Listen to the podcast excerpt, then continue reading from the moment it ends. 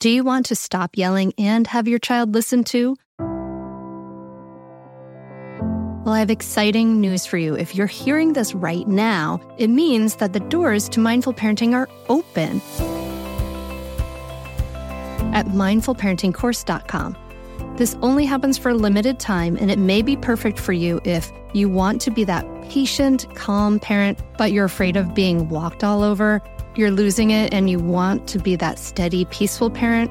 You don't have a cohesive method, and you take in bad advice like just count to one, two, three.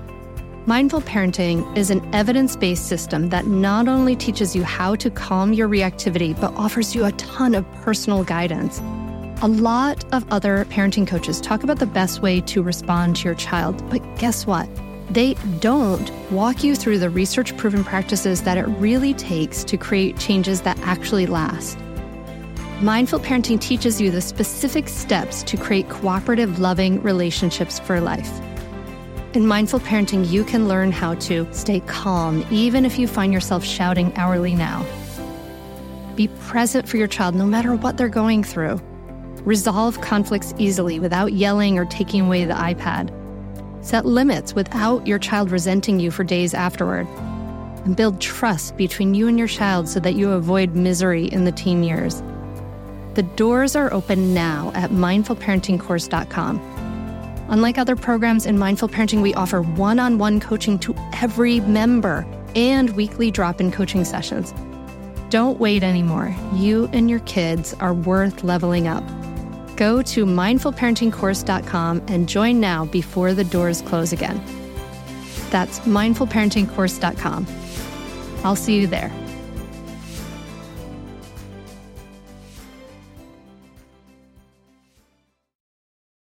Once I realized that, like, I have the power to control these thoughts and change them.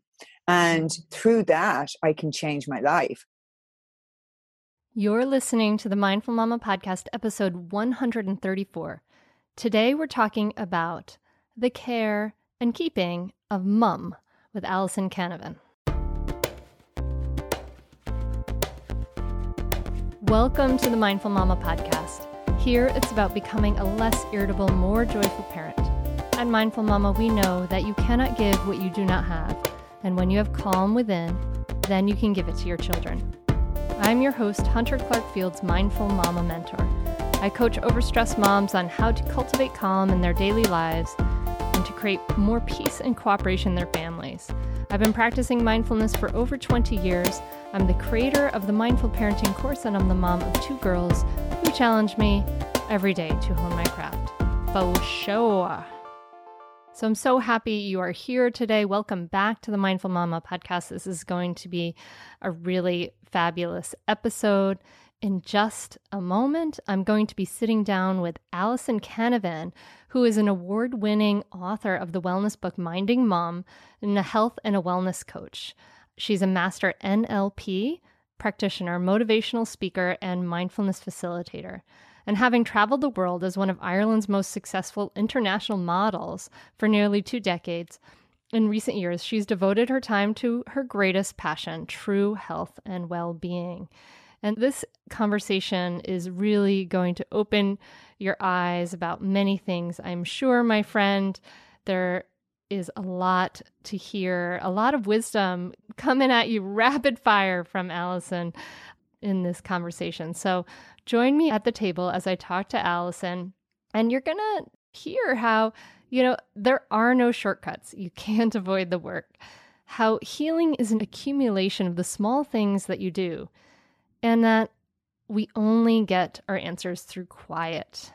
When you're not giving yourself any silence, you can't grow. Amen. I hear that. So, I can't wait for this conversation. And first, let me tell you really quickly that if you're listening to this at real time when it comes out, the Mindful Parenting course is about to close enrollment for this fall. We've been having an exciting time at in the Mindful Parenting free training with over 3,000 people from all around the world. It's been amazing. Your mamas from Croatia, from Sweden, from Nigeria, from Pakistan, from Canada and the US, from Australia, from all over the place. It's been really wild. So, shout out to all those international mamas. And now, Mindful Parenting is open for enrollment, and the enrollment is about to close on Thursday, the 27th. So, I hope you'll join us. And if you have any questions, just tag me on Facebook or you can email me, hunter at mindfulmamamentor.com. And of course, you can go enroll at mindfulparentingcourse.com. That's mindfulparentingcourse.com. And now, on to this episode. Allison, thank you so much for coming on the Mindful Mama podcast. I'm so glad you're here. Oh, thank you so much for having me. It's such an honor and a pleasure. Yeah, and, and I had a great time reading your books. Minding Mum, it's time to take care of you. And as dear listener, as you can hear in Allison's voice, Allison is Irish, so it's mum, not mom. Yes, it's, yeah, so uh-huh. funny. Mum, M U M. But this is like basically a survival guide for the first year. And, you know, as I was reading it, I was like, thinking about, oh, you know, I had the baby book and I had all these books about the baby, but there's so little attention paid to you. I mean, even like by I, I had these midwives at this birth center and there's kind of, you know, you're okay. And it's all about the baby. But this this is a survival guide for you, which is so, so needed. Oh my gosh. So take us take us back to you had some struggles that prompted you to write this book. Tell us what started it. It did. Like they always say, everything comes from your own journey. You know, that's where everybody kind of pulls from and writes from. And it was just a very interesting journey for me because I I'm a single mom, and that's not something I expected to be. And my relationship broke up, and you know, uh, before I had my son, and you know, I kind of was living in New York, and I moved home to Ireland, and I was adjusting to the idea. Okay, I'm going to be a single mom and parent on my own, and I think that a lot of moms do, single or not, is nobody really knows what having a baby is going to be like, you know, and I was kind of like, I have always been told, you know, the great thing of you become what you're told. And since I'm a kid, everyone's always like, oh, Allison is so great with children and you're going to be such a wonderful mother. And so I kind of had this fairy tale story of, you know, I'm going to be married and I'm going to have loads of kids and it's going to be like this fairy tale and all is going to be amazing. So I found kind of how things were working out difficult to come to terms with. Like, remember, I'm from Catholic Ireland, you know, mm-hmm. where things are a little different now, but even as little as seven years ago, things were still certainly not where they are today, you know. And um, so I found it difficult to come to terms with that. And I just remember the journey. We look after pregnant women like they're porcelain, like they're really precious china, you know, and they oh, can't. Like, like anybody can butt in and tell you what to do when you're pregnant. That's how. Oh gosh, and it's just like don't do this and don't sit down and don't do and don't stand up and don't lift anything and you know, and then like suddenly you have the baby and you're pushed to the side and it's all about the baby and I remember when I when I first had the baby, I was trying to be superwoman, and I was doing really well in the beginning, like most moms are when you're pumped full of that adrenaline and you're up and you're like, oh my god, I'm feeding and everything's amazing and I'm really coping. But of course, I was self-employed. Mm-hmm. And so went back to work ridiculously early when work started to come in because I was living back with my mom, having lived in Central Park West. Now I was living back with my mom in Dublin at 32, thinking, how did this happen? But we all know how it happens. You know, we know how babies happen. so I was like, okay, so I need to get back to work and I need to do this and I need to do that. And everything was just a rush and a panic. So I went back to work and my baby was with me and I was breastfeeding him on the job. And like in hindsight, when you tell these stories, you realize how ludicrous it is. But I think mm-hmm. when every mom has their baby, everybody goes a bit mad for a short space of time yeah. between hormones and everything else. I think we all lose it a little bit, you know, before we come back to reality. And I remember then start a few months later, I started to really struggle, and it, and it was kind of like a slow decline. And I just remember crying all the time, and there wasn't any particular reason. And then I kind of sunk into this place of not really being even able to change my child's nappy. Like things were just getting worse. The simple everyday things, like just the simple things were just overwhelming for me. Like I just couldn't cope. And I kept going into bookstores. And I remember I was I was in London working and I went into a bookstore and I said to them, Do you have a book for new moms? And she was like, Yeah, we've got loads of them. And I was like, Oh my God, amazing. and she took me over to this section and it was just about 10,000 books about the baby. Mm-hmm. And I was like, and I think she could see how vulnerable I was because I started to kind of tear up and I was shaking a bit. And I was like, no, no, no, no, not a book for the baby. Like, I'm talking about a book for me. And she she st- stopped for a second and she went, gosh, no, we don't have a book for moms.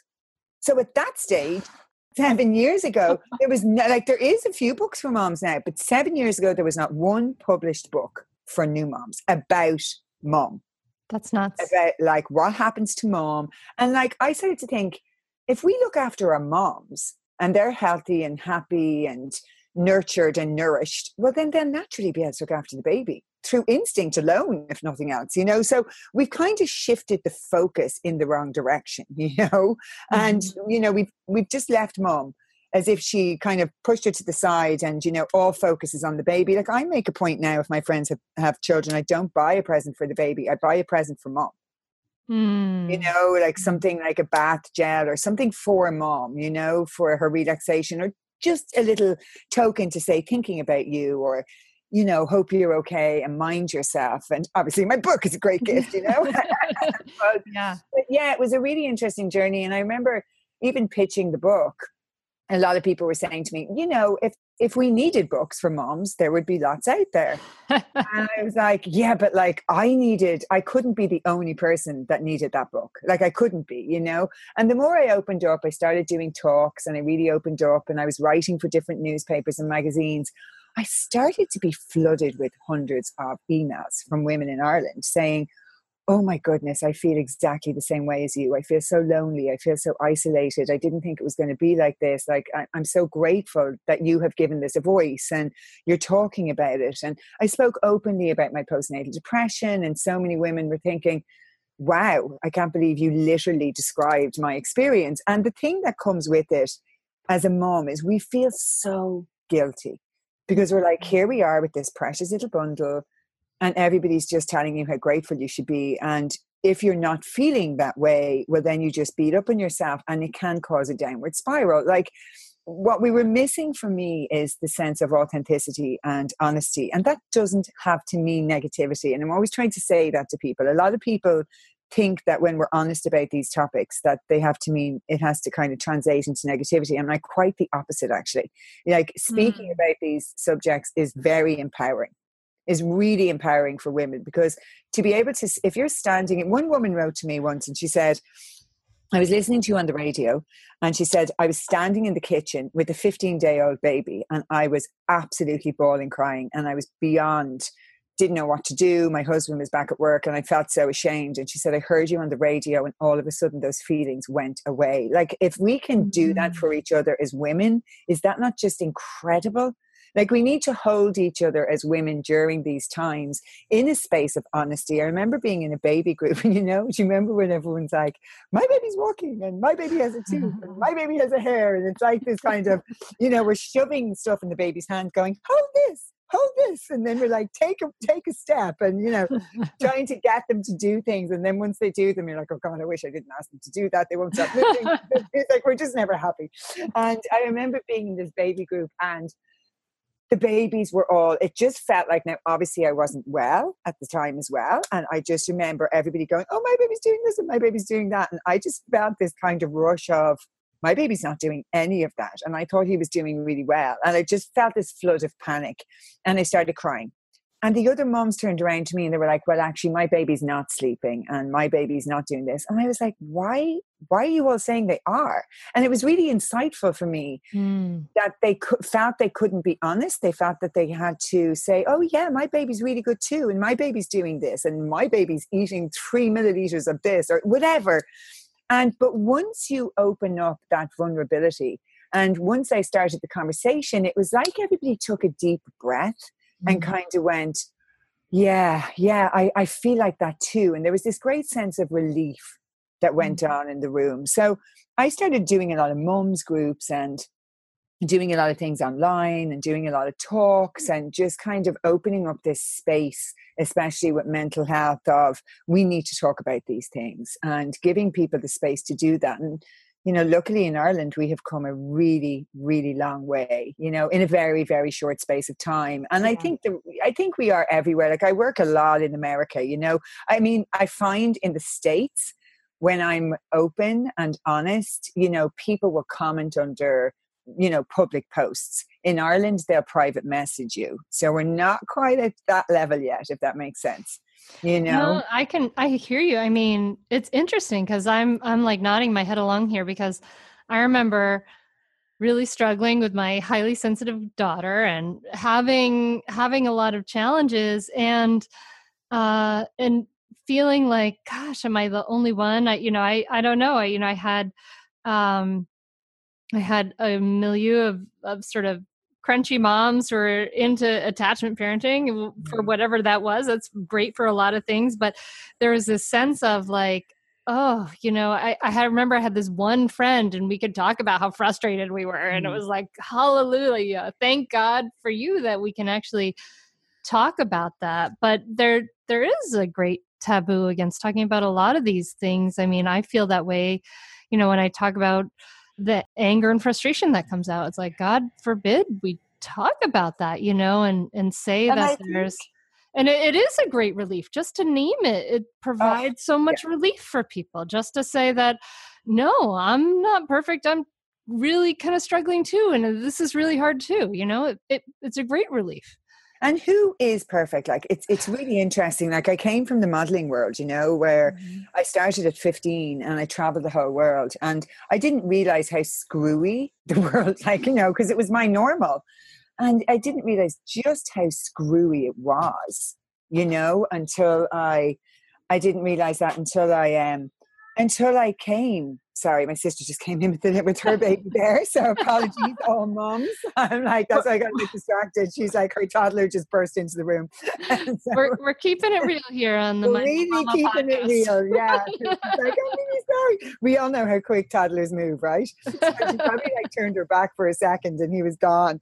And um, but the one thing is like, you know, what is perfect? And what I what I've realized through all of this is there's a deep sense of fear within people. Um, and they fear being judged and we fear being judged because we judge each other you know yeah. like we fear yeah. what we're doing and it's very difficult to come to that space and i think being a mindfulness teacher you know i always have to kind of check in with myself and take a look at my own judgment and be really honest like i'm reading a book at the moment called the soul of money by mm. um god what's her name she's an amazing amazing lady karen and it, it is all about kind of you know, our relationship with money. But there was a story in it about Mother Teresa, okay? And mm-hmm. she met Mother Teresa, beautiful story. And then this Indian couple came down the hall and they were kind of, you know, vulgar, overweight. This is how she described them, you know, dripping in jewelry. And one of them shoved a camera in her hand and the other one pulled Mother Teresa up, who was very old and fragile at the time, and kind of shoved her between them for a photograph. They never said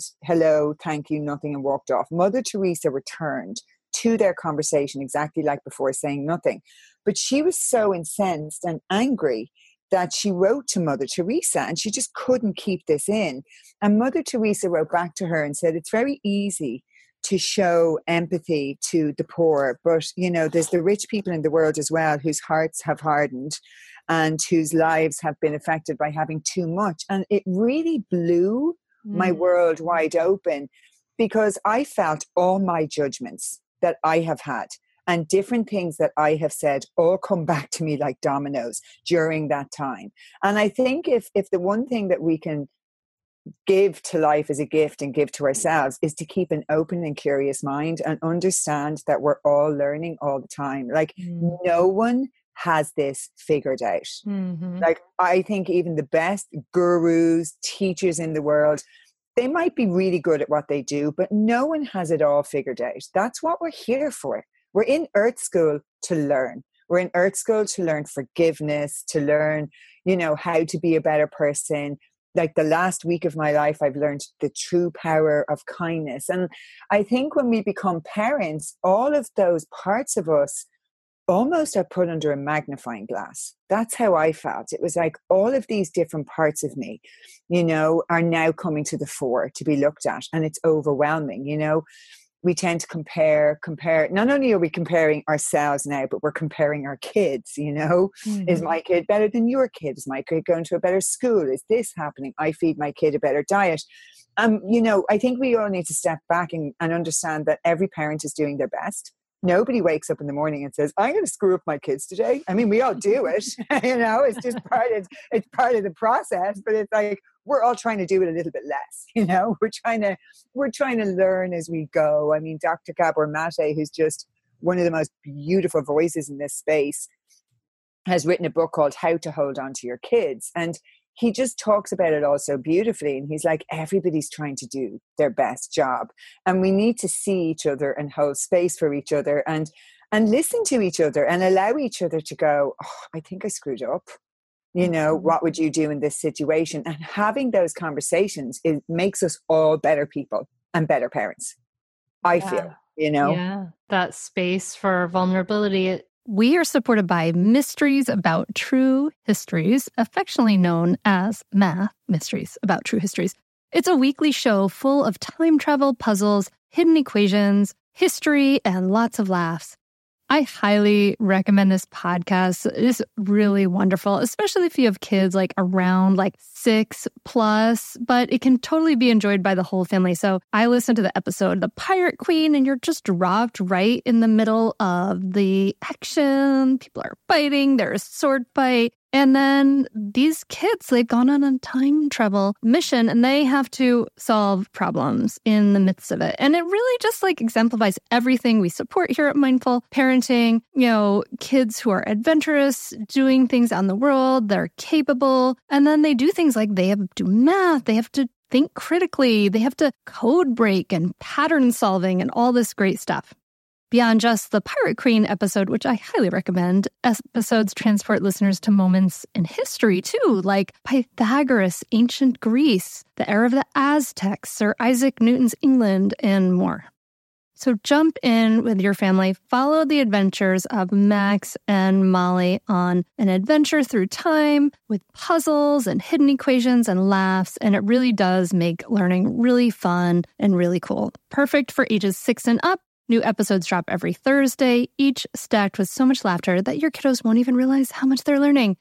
So tune into Mysteries About True Histories with your kids, and you can follow and listen on Apple Podcasts or wherever you get your pods. That's Mysteries About True Histories. I want to tell you about a great podcast that you should check out, especially if you ever deal with any school system, which you probably do. It's called Understood Explains. This season of the show is hosted by teacher and special education expert Juliana Urtubey, and it's all about how to navigate individual education plans, also known as IEPs. And this season of Understood Explains covers topics like how to tell if your child needs an IEP and busts common myths about special education. So I checked out the episode on the difference between IEPs and 504 plans because my daughter Maggie uses a 504 plan and it was really, really helpful. It went over all the differences, which one's better, how to get them, different myths and what your rights are, all kinds of different things that you should understand if your child may need extra help in education through an IEP or a 504 plan. The tone is super helpful, friendly, and smart. I highly recommend you check it out. To listen to Understood Explains, just search for Understood Explains in your podcast app. That's it. Understood Explains. And Allison, it sounds like what you're talking about, like this idea of letting go of our yearning for perfection and mm. and accepting that we're all here to learn is really pointing to this idea of self acceptance, right? Accepting ourselves and all our imperfections, accepting that we're not going to do it perfectly, accepting other people, accepting our kids, like this idea of self acceptance. And I think that you, you know, I think that your book points to that too, like this idea that of accepting and and loving you know for instance your body and accepting the challenges of your mind as well the thoughts and all those things. I really like how it kind of goes through sort of step by step those different things. your mind, your body, you know, you talk about mental maintenance, which I love that as a phrase. Yeah. Mental maintenance, right? Like it's not something we think about that often. No, it's not. And, you know, through my own struggles with depression and anxiety for well over 20 years, and, you know, always being given medication as the option, you know, no one ever, I was always drawn to the Buddhist teachings, though. And, you know, the Buddhist teachings teach us how to work with the mind. That's essentially what they do. You know, mm-hmm, they teach yeah. us to work with our thoughts, to understand that above all the messiness, there's a clear sky just like the sky that we see, you know, above all those clouds and storms and showers and everything, there is a clear sky up there, you know, there is, it's settled and it's calm. And that's, you know, the gift of things like mindfulness and meditation. But when I started to, I've been meditating for most of my adult life. It's been, that would be a whole book in itself, like some of the hilarious journeys. And like when I started meditating, it was not what it is today, you know? So I had some, really nice, crazy teachers. And then I had some truly wonderful teachers like Kadam Morten in New York and Sogyal Rinpoche, who wrote the Tibetan book of living and dying. Really extraordinary teachers who who gifted me with so much kind of inspiration and teachings and knowledge. And once I realized that like I have the power to control these thoughts and change them. And through that, I can change my life. That took years for the penny to finally drop. But when it did, it's just such a gift to know that you're in control. I think from a very early age. And it's to do with kind of our society and our schooling, and it's, it's multifactorial. Mm. You hmm. know, we're taught that we don't have any power you know, um, that we're powerless and that anytime we need a question answered, we have to ask somebody else. So we ask a teacher or we ask a parent or we ask a friend or we ask you know, our boss, you know, so, or we go to a doctor. So we always, always, always have to keep outsourcing. And none of us are really taught that we actually hold all the power inside. So as a coach today, my job is to get you to come up with the answers. That's my job because you have the answer, not me. You know, and I think giving people back that power is is such a wonderful gift and that's why I love what I do so much because we only get answers through silence. You know, where we live in an epidemic of being busy.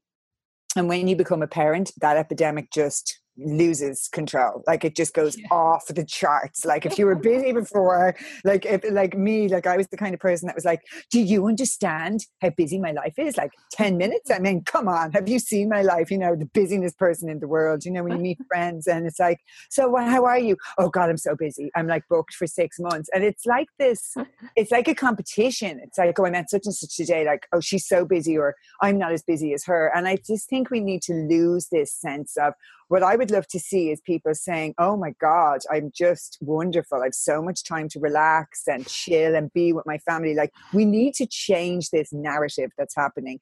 And we're trying to look for answers in all the wrong places like and it's generally outside of ourselves and that's what i did and i talk about it in the book for such a long time and i did it with modeling like i was very good at running away from my problems but my problems were me like you mm-hmm. know i can't run away from myself so if i was Wherever modeling you go there you oh, are there you are and I remember breaking up my boyfriend in London and going to New York for a couple of weeks and then staying for eight years. And so I wasn't just good at running away, but I went away and stayed away. And then if I couldn't cope there, I'd be, you know, oh, I'll just go to LA for two months to work. And that was the gift that my job gave me, but it was also quite the opposite as well because I was never somewhere long enough to have to work through stuff. But then have a baby and that all changes because now it's like, oh, the world doesn't revolve around me anymore.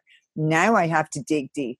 Now I have to go inside and do the inner work. If I want to really show up and be a parent, now I it's not about me anymore. So I had to dig deep. And what I learned on the journey was that I was desperately fearful of all my negative emotions. And like all the therapists and doctors I'd seen for years mm. just kept it like the message I was hearing was that if you can't get rid of your negative emotions, then we'll medicate them away. So, like mm-hmm. for me, sadness, depression, grief, and I lost my father at 21. And, you know, all of those emotions were something to be feared and they were wrong. And I felt shameful about them and embarrassed. And so I just used to drink them away, you know, mm-hmm. um, I used to party them away. And I used to do anything to avoid being with myself. And I have learned that silence is the only place that we can heal from and make decisions from. and really get answers from. And when you're not giving yourself any silence, you can't grow, you know? And so I really learned that lesson very deeply. But to do the work was very difficult because I had to kind of unearth years and years of suppression. Mm. And I always say depression is the lack of expression. So, you know, when you suppress it, where do you think it goes? It doesn't go away, mm-hmm. it just manifests as something else, you know, as a mm-hmm. disease with your body or mind. But you don't. You don't really associate the manifestation of the symptom with what you've suppressed. And that's what's going on because the manifestation might not be, I don't know, for eight years later. You're not going to direct that back to something that happened eight years before that you just mm-hmm. didn't deal with. So I had all of this buried emotional um, baggage and it's like peeling layers off an onion like i believe as human beings that the work is never done and like you spoke mm-hmm. about acceptance earlier i have come to the stage of really understanding that nothing will come up for me that i'm not able for and i had a wonderful teacher that told me that in a long vipassana silent retreat and she kept saying don't be afraid of yourself. Nothing will come up for you that you're not able for. And that was really a gift to hear that at the time because I think if you're not used to sitting in silence or doing mindfulness or even having a cup of tea in your own, which can be scary if you never spend time with yourself, yeah. we're kind of afraid of our own thoughts. And we're mm-hmm. afraid when we're in that silence of what's happening internally. Because if you're not used to feeling those emotions, I, I kind of prefer calling them uncomfortable than negative. Like, and then mm-hmm. these uncomfortable emotions start coming up, and you're like, "Ooh, I don't, I don't really like like this." You know, so I'm going to try and just kind of push them back down. And um, so I go towards that comfort. Yeah, yeah. Like you said, I, I really love this. I just want to jump in here with this. What you say in the book that I really liked is the biggest addiction that we have in the modern society is negative thinking and yeah. meditation can help with this and you talk about stopping your and catching your thought you know mm. using that mindfulness technique of just really interrupting interrupting the pattern to start to change it. I love that. And it's constant interruption like living more mindfully like i always say there's no point in sitting on a cushion for 20 minutes in the, in the morning if you're an asshole for the rest of the day. Like this, you know we have this kind of epidemic of mindfulness and meditation and i always say none of these words mean anything unless they're practiced you mm. can read a million books, you can watch a million YouTube videos, but it's how you put it into practice every day in your life. And it, look, it took me years and years to really understand what living it meant. And because living it means accepting where you are with grace. That's really what it means. Like accepting exactly where you are because it's the only place to start from. Like most people come to me and they want to be further along the path than they are. It's just the way we are as human beings. Mm. And, you know, to be willing to do the work is facing where you are and to sit mindfulness really is every day sitting with what's happening for you in with a non-judgmental mind without wanting it to be any different. Like that's what mindfulness is. So and that means sitting with all of you not just the good parts mm-hmm. all of you. So if you're having a bad day or if you're grieving or you know if you're sad it means sitting with that looking at it and not trying to change it, just observing it. Like that's what the true meaning of mindfulness is. Like we see headlines of mindfulness will make you happier, or, you know, mindfulness, like promising all of these, you know, amazing things with mindfulness. And definitely being more mindful is amazing.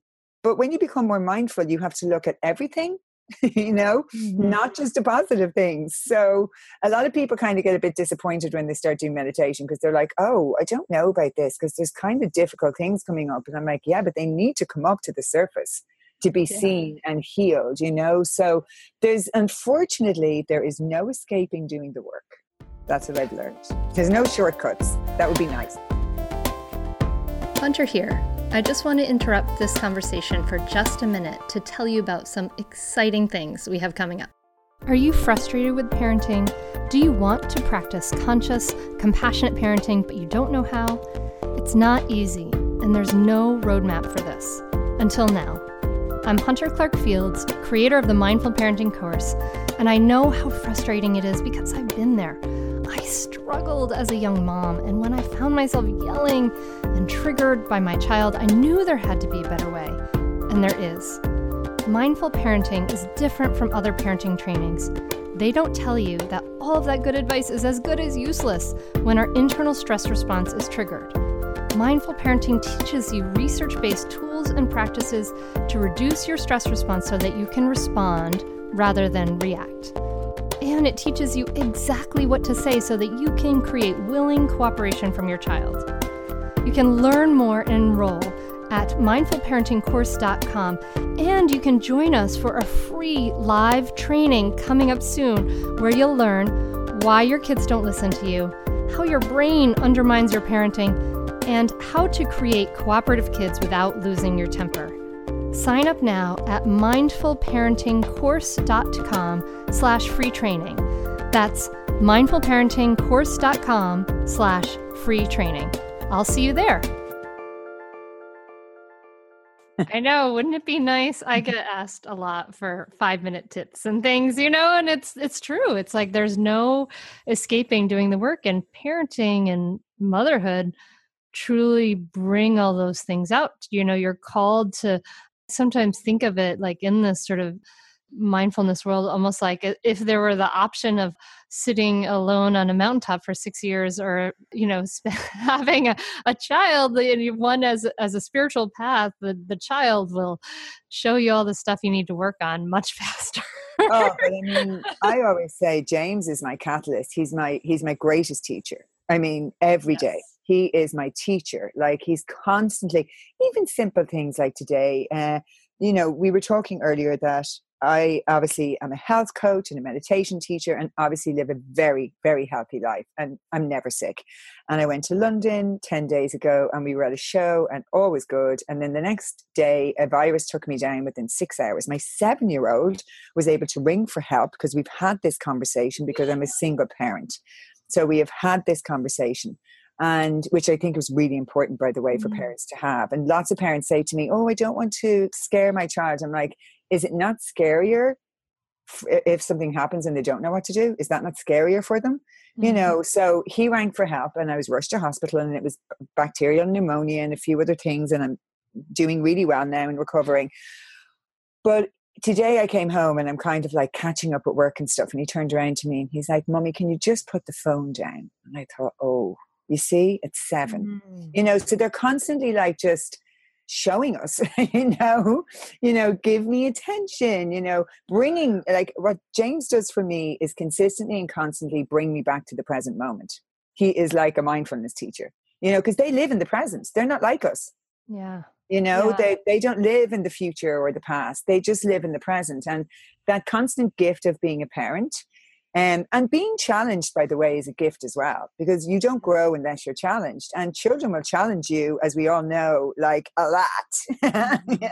And to the point of tearing your hair out sometimes. But I, I've never heard the parents saying they would change a day of it. Yeah. As difficult as it can be sometimes, and as difficult as the journey can be, I've never ever heard anyone saying, oh, yes, I would definitely, you know, would change this or do that. Like, I just, for me, being a mom has been a gift on every level, even during the most challenging times. Because to be perfectly honest with you, it's during the most challenging times that I grew the most. Yeah. Into, into the person I am today. And I just feel like since I've become a mom, I really have been able to enjoy the richness that life brings. Like James woke me up.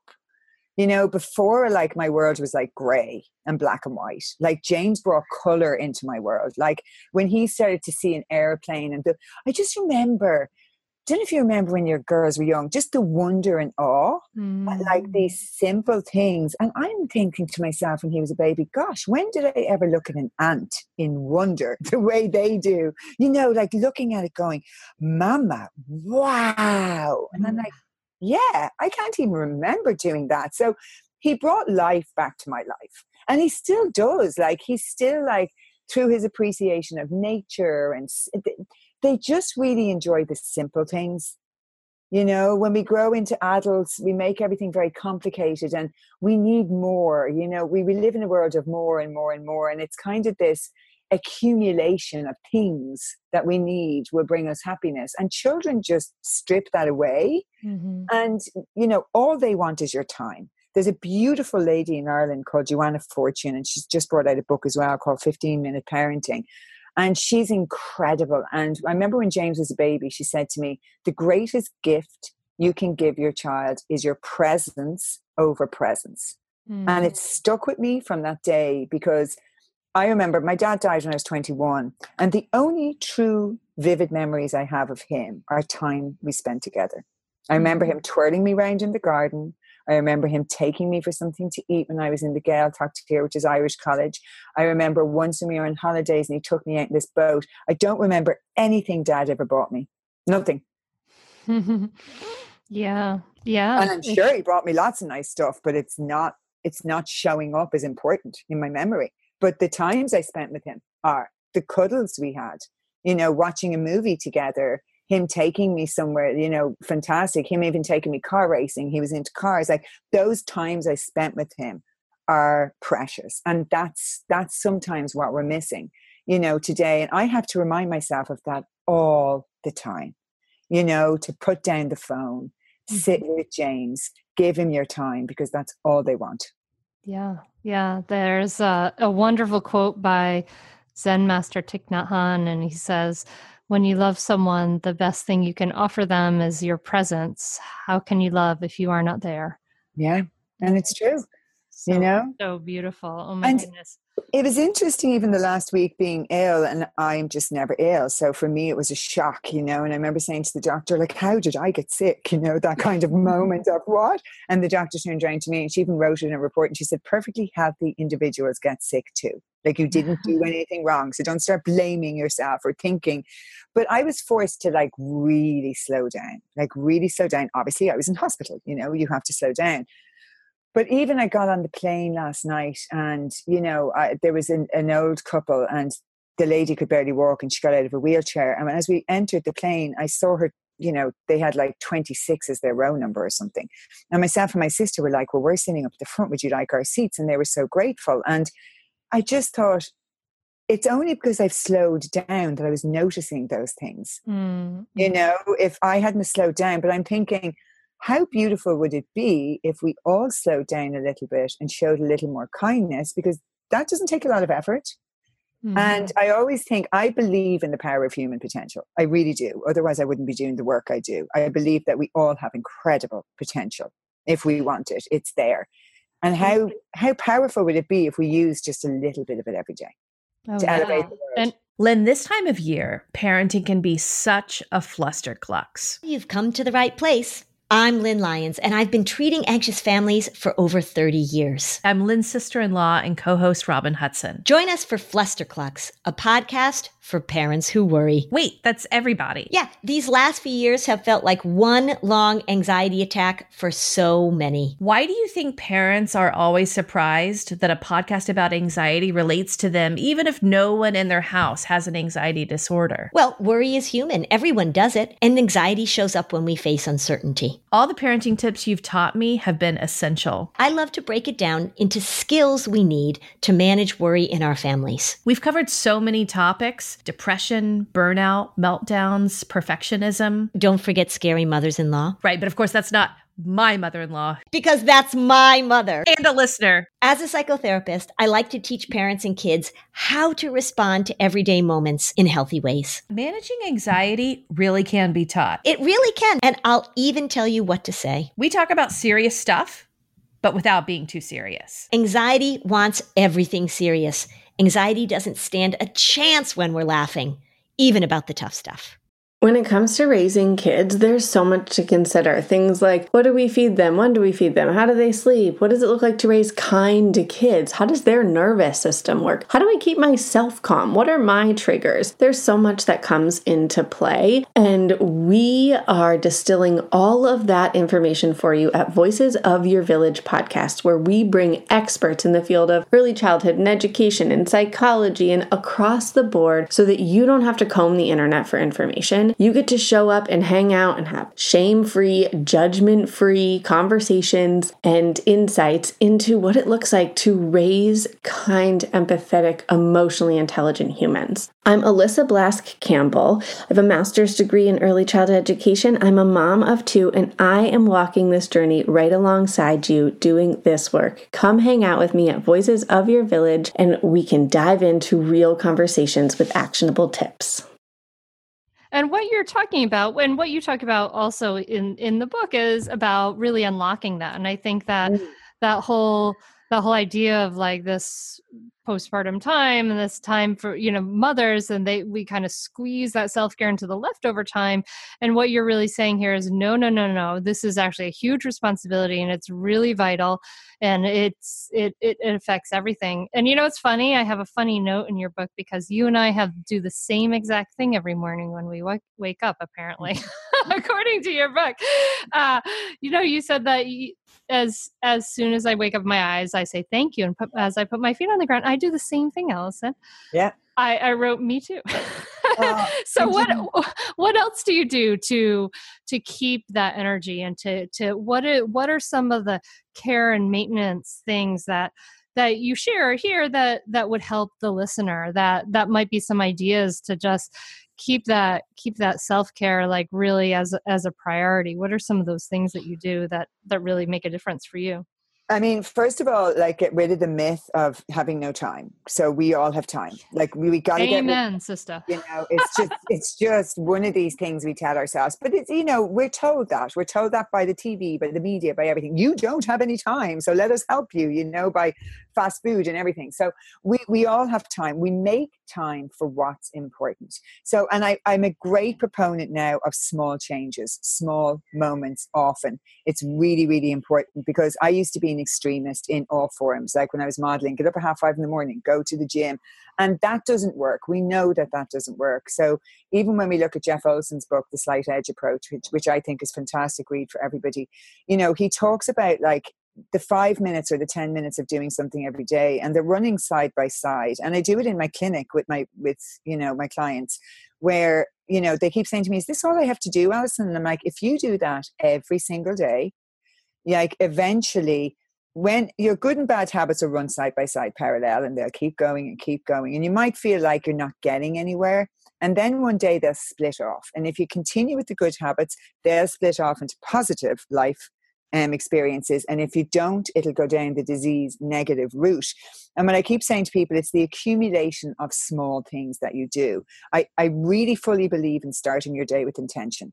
You know, so topping and tailing your day are really important for me. So starting my day with saying thank you because I am so grateful mm-hmm. to be where I am, to be healthy and happy. You know, I struggled with addictions and depression and anxiety for most of my life. So, you know, I'm so grateful to have good health and even more so after the last week, like if that's even possible. So, I always start my day with um, three things I'm grateful for. And I've been writing in a diary since James was a baby. And I love it. It just helps me to start my day on this positive note. And, you know, it comes back to that quote if you change the way you look at things, the things you look at change. And I just, I love starting my day with gratitude and setting an intention for the day, depending on the day. And then at the end of the day, what's really beautiful is to scan through your day. And I do it with James. We have little gratitude stones beside our bed and we put them in the palm of our hand and we scan through the day. I'm very visual, so I need visual reminders. So as soon as I see that stone, I go, aha, gratitude. So use whatever is, is works for you, you know? And when I put that into my hand, I um we scan through our day and we chat about stuff, and it's a great way for getting information in your kids. By the way, if, if, if you have a child that goes, "What did you do in school today?" Nothing. What did you learn? Nothing. Well, then the gratitude stone is like a magic stone because all of a sudden they start telling you everything, and you're like, "Wow!" And you get a real insight to stuff. And I believe that the energy we go to sleep in is the energy we wake up in. So if we can go to sleep in an energy of appreciation, gives us a better chance of starting the next day on a good note as well. And then we start the next day with gratitude and saying thank you again. So I'm just a great believer in prayer, in intention, in, you know, being the creator of your reality, of watching your thoughts. And when when you when this becomes a lifestyle, it's actually a beautiful practice. Like in the beginning, yes, it took a while for it to become a habit, and all new habits take a while. But once you're, it just is like it's as normal to me as eating and sleeping now. And obviously, I meditate once or twice a day, depending on the day. So those things are, they just come so naturally to me now. But I will say for anyone listening, thinking, oh, I don't know, I used to have post it notes everywhere, like everywhere. Great tool. So, yeah, like on my on my computer screen, and I used to have fun with it. Okay, because the one thing when you're starting to go on this healthy journey is we can start to take ourselves far too seriously. Mm. And that kind of misses the point. So we're still here to have fun and lighten up about things. And so I used to have them on the insides of my kitchen cupboards, like, you know, cool little affirmations that I'd have to say. And then when I pulled down the visor in, in the car, I would have something there and I'd forget about them. So when I open them, it'd be lovely surprise. And I'm like, oh, there's a cool affirmation. So I have like reminders to breathe in my phone every day. But a really important one I think for parents at the moment, my top tip is keep your phone out of the bedroom and turn off your Wi Fi at night. I'm doing so much research in this space at the moment. And there's a fabulous um, documentary in the States called Generation Zapped, which I think every parent should watch. And when our phones are on, they're constantly searching for the Wi Fi signal, you know, wherever it is. And our bodies are stressed because of it, and it's causing a lot of disease. So, one thing you can do to combat it is to give your body a break, turn off the Wi Fi in your house at night, put your phone on airplane mode, and take it out of your bedroom. You're asleep. Uh, don't even come to me going, but I need my phone for my alarm. The first thing everyone says to me, oh, I can't, I need my phone for my alarm. And what if my daughter rings? Or, you know, we survived a long time without this. So you will notice the difference in your sleep. It might take a few weeks, but every single one of my clients has been like, wow, Allison, that was a game changer. Another really powerful way of counteracting the effects of all our phone and Wi-Fi is to ground yourself just on Mother Earth for four minutes every day. And it's a really powerful practice for kids. So if you have kids that are hyper, that are, you know, not sitting still in school, that are starting school and finding it difficult to adjust, take off their socks and shoes and ground them. Mm. Like Mother Nature gives us everything we need. It has natural electromagnetic waves that actually, you know, counterbalance um, the effects of Wi-Fi and everything. So Mother Nature just asks very little of us, but to spend time with her. You know, just think mm-hmm. about when we breathe out, she breathes in, and vice versa. You know, we we live in sync with her, but we've become very disconnected from her, from ourselves, from each other, and these small little things. Like I sleep so well now. I used to have my phone in my bedroom, and you know, when I started reading all these studies and I was thinking, wow, could it really make that much of a difference? And it really does. And Matthew Walker does so much work in this space as well. So for parents who are not sleeping anyway, you know, give yourself the best chance by at least turning off your Wi Fi. Yeah, yeah. It's amazing how some certain little things like I had been uh, paying attention to that idea that in the book, The Nature Fix, and thinking about just different ways of bringing the natural world in, even without the mosquitoes. So we we our house is kind of thick masonry walls on the bottom. So I've been we don't hear any of the sounds from outside. So I've been playing on YouTube. They have these like eight hour long videos of like a forest and birds singing. So I've been playing that in the house, and it's like sort of corny, I suppose, but it feels so nice. Like your whole body's like, ah, it just feels right. You know, it just feels really good. Using all our senses, our senses are important. And when we look at like mindfulness meditation, we look at standing meditation, walking meditation, listening meditation, both inside and outside our body. So we're using all the senses, you know, to really awaken and get in touch with the world around us. And they have done studies that patients in hospitals who can see nature from their window Mm-hmm. recover mm-hmm. far faster than patients who have no view of nature. Now, that's incredible. So, simply just being able to see it. So, you can imagine as well, the same would be hearing it. You know, music can relax us, can give us energy. Like, we have discos in my house, like all the time, because mm-hmm. the only way to break a child's kind of bad mood or tantrum in my house is to have a disco because eventually they start laughing you know so if you start dancing silly and acting silly because what does it do it moves your energy around your body. Like, what are emotions? Emotions are energy in motion. Yeah. And emotions get stuck when we're still. So, if you want to move emotions around, move your body. You know, yeah. emotions want to keep moving. You know, that's what they are. They're not going to be here forever. So, I always say to people if you're having a really bad day and you're really sad, the great news is you're not going to feel this way forever because yeah. they move on. It moves I, on. I have to share a story with you on that. The, mm-hmm. yeah, just yesterday was the first day of school for my daughters and they're kind of tired because they woke up oh. early and they were just like cranky and they thought it was going to be this fun night but everyone was crying for various reasons. We are all upset. And so i put on i put on my favorite things from the sound of music on the on the stereo and then it just started playing through like all the different songs from the sound of music. And it was so funny by the end of the sound of music soundtrack everybody's singing just yeah. like it was like a huge game changer. Yeah it can just it's huge and sometimes like we overthink these things. It's like oh how can i deal with this? Sometimes just put on a track and and for people i always say at their desks as well like take brain breaks move around like as a mom go into a room, turn up music and dance for a few minutes. Like let that excess energy out, or if you're getting pent up with your kids and stuff, sometimes we just need to scream into a pillow or move our body or just get rid of it somehow, you know, get it out. So it is the power. Of, oh, I love the sound of music as well. You just brought back so many memories now. It's just like, oh, I love it. I got all sorts of strange questions about Captain Von Trapp. Why is it, you know, that one duet yeah. they sing? I don't know. It's so funny but um, I wish we had time to cover it all. But in your book, Allison, you talk about, you know, because you had this modeling career, you, when you were saying earlier in our conversation, you went back to work, your job, you're going back to modeling, which is a whole different kind of job that most people. So bringing up these ideas of body image. And so you talk about this ideas of just kind of catching doing even that catching that those negative thoughts and and kind of turning that around with our thoughts about our body as well yeah, and I always it's stop catch change. So stop your thoughts, stop stop yourself first is what we need to do, which is like really being aware of what's happening, catch it and change it to a more positive one. And you know, this takes practice and time. And it really is like the first stage is awareness. A lot of people stop at that stage because they kind of become aware of the overwhelming amount of negative thoughts they have. And they're like, eh, I kind of prefer when I wasn't aware of this. Let me go back. But what I what I noticed about I didn't think I had much body image issues to be honest with you until i got pregnant and had my i loved being pregnant by the way.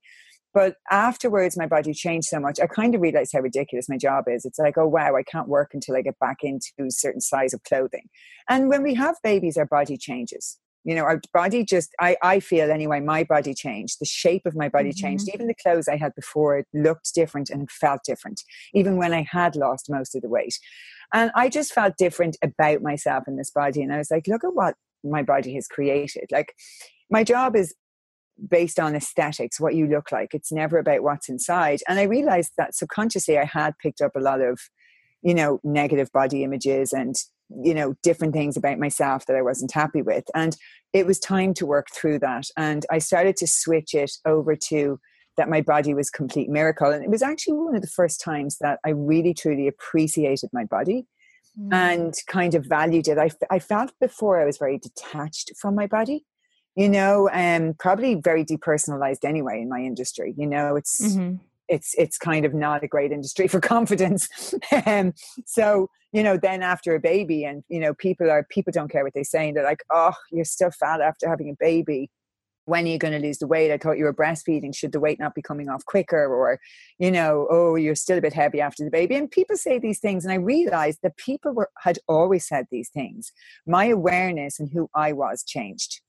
Mm. And suddenly I was hearing things differently. And I'm thinking, wow, has this always been like this? And I'm just so used to it that I never noticed. And I realized that I had become used to absolutely like just a level of kind of looking back at it now, like the whole Me Too campaign and everything, just it kind of almost like an abuse on women that like mm. I would now, in the person I am now, never tolerate, you know, but we just don't speak up and we don't question things. And you get so used to being measured all the time and, you know, different parts of your body being commented on. And I really made peace with my body when I realized, like, I loved breastfeeding James. I had desperate, desperate time trying to breastfeed him. He was tongue tied and like it was just a nightmare. And I never really thought about it, but I had such a difficult time trying to feed that eventually, when I could, I, I stuck with it for a while, you know? Mm-hmm. And I just remember thinking, gosh, we are such a miracle, you know, as human beings. Women are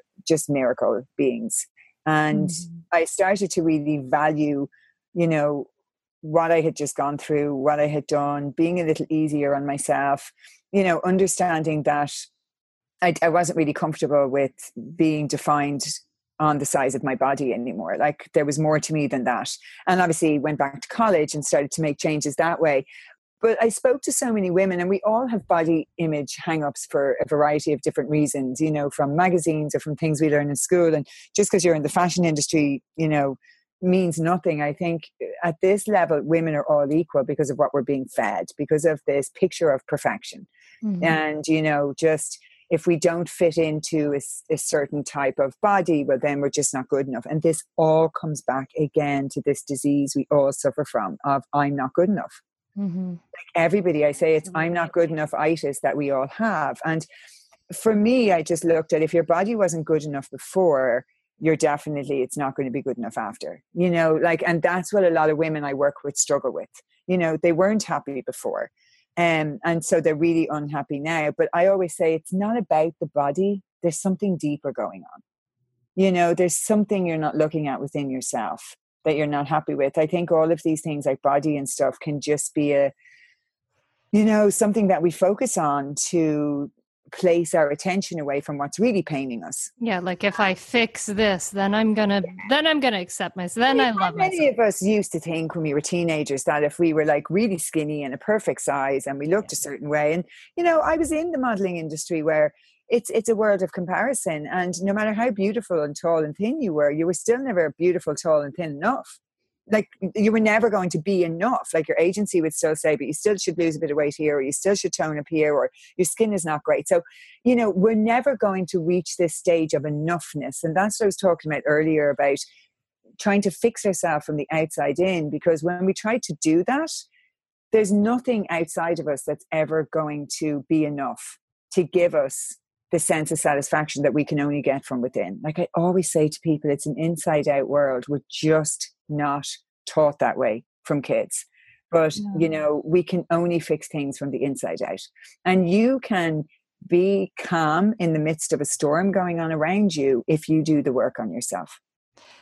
I love this, Alison. I love how you how you brought it back. And what I'm really kind of hearing from you is that that there's all this stuff out there there's all these things happening and it all comes back to your internal experience your mm. perception how you're treating yourself how you're loving yourself how you're caring for your mind how you're caring for your body and actively appreciating actively appreciating what you have so for the listener who's like yes i want some of this I need to take some steps.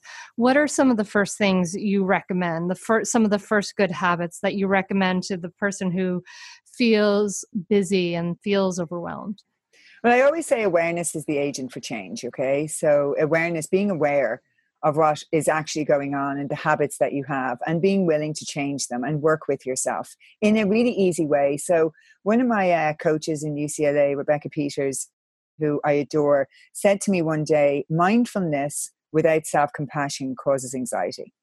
Oh, I like that. Yeah. And it really resonated with me when I was training with her. And because it really does, because if you're sitting on your own and you're yeah. not used to working with your emotions and you don't meet that with self compassion and kindness, you know, then you are going to feel anxious about yourself. So the greatest gift we can give ourselves first is kindness. And no matter what's happening, I always say to people who find this difficult to write a letter to themselves. Mm. Um, which is something that people, you know, different people will find different ways of working with things. But like even speaking to yourself as you would a friend, like, that's okay, pet. Like, I see you, I hear you, and I'm here for you, but you're talking to yourself. And very often when you do that, you'll actually feel your heart open up. A lot of people cry because we're not mm. used to being kind to ourselves. And when you start to be kind to yourself, it can actually be a little uncomfortable and when you do you can get quite emotional but like tears are cleansing you know? Our bodies are 70% water and we're so fearful of crying because it's usually you know goes with feeling sad. Sometimes we can cry just to release energy and release emotions but being kind to yourself is one of the greatest gifts you can give to yourself. And then start with gratitude. Start keeping a gratitude journal because the gratitude will change how you see the world and will bring more of it to you. So you attract into your world how you're feeling about yourself. Mm-hmm. And I never used to believe this. I read about it, you know, oh, it, you know, the world of attraction and the law of attraction and all of this. But I do remember in New York when I wasn't living a very healthy lifestyle and I was partying all the time. And I just remember I always used to have a series series of bad luck.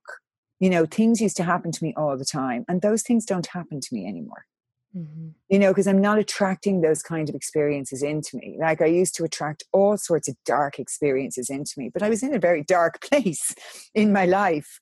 So I, I think like we are a product of our environment and how we think. And I always say to people, start really small and you'll be you'll be really surprised at the power of kindness a lot of people find that the most challenging step is to mm-hmm. actually stop and be nice to yourself and understand that it's you know we have to take small moments often even if it's just connecting with our breath and coming into the present moment and and building slowly. And i'm talking like building from 15 to 30 seconds upwards.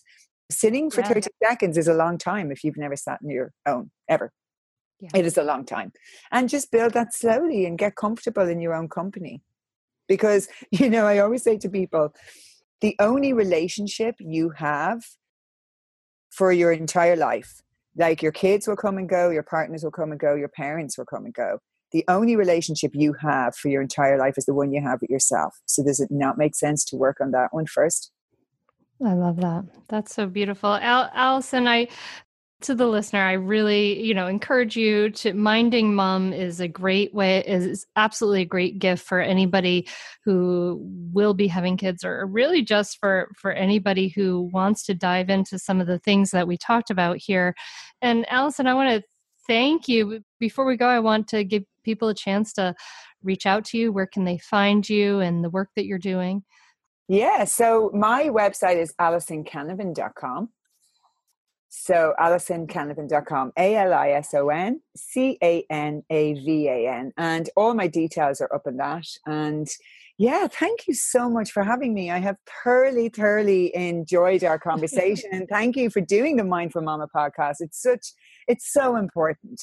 And, um, you know, for moms everywhere. So yeah, I'm very grateful for the work you do and for having me as a guest. Oh, thank you. And and it's been a lot of fun. You're you're taking me back to my my trip to Ireland a few years ago and and all the wonderful chatty conversations I had there not about mindfulness, but mm. I really want to share thank you for the honesty you're bringing to these issues and like down to earth voice that you're bringing and the realness. It's super refreshing and I really appreciate it. And I, I, know that other people are, you know, it's really making an effect. So thank you. Thank you so much. Thank you.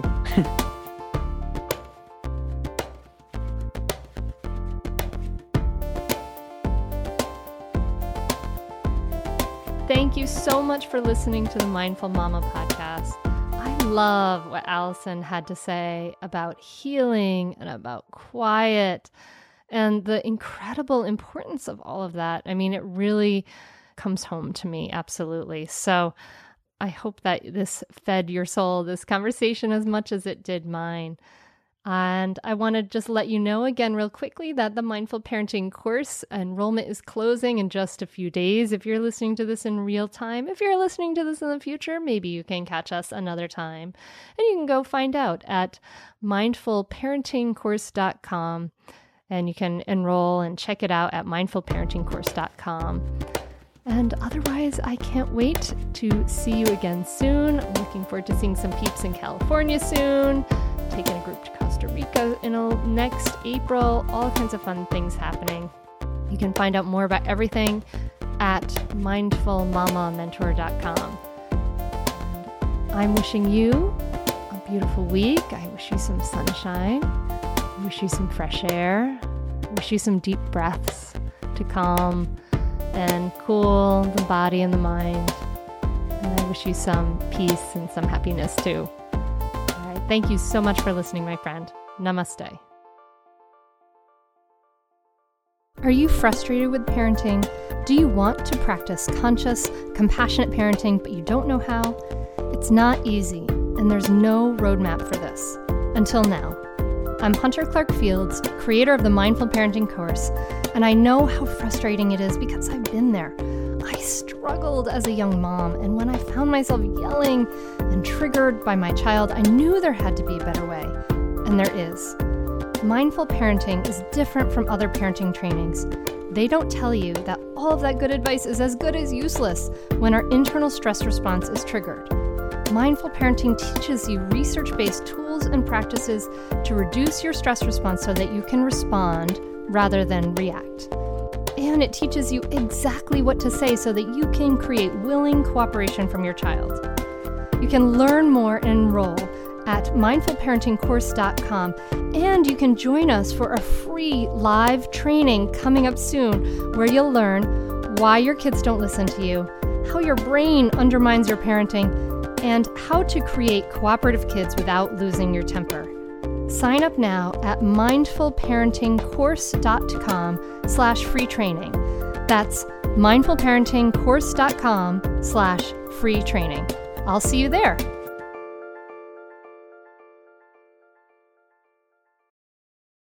Hey there, I'm Debbie Reber, the founder of Tilt Parenting and the author of the book Differently Wired.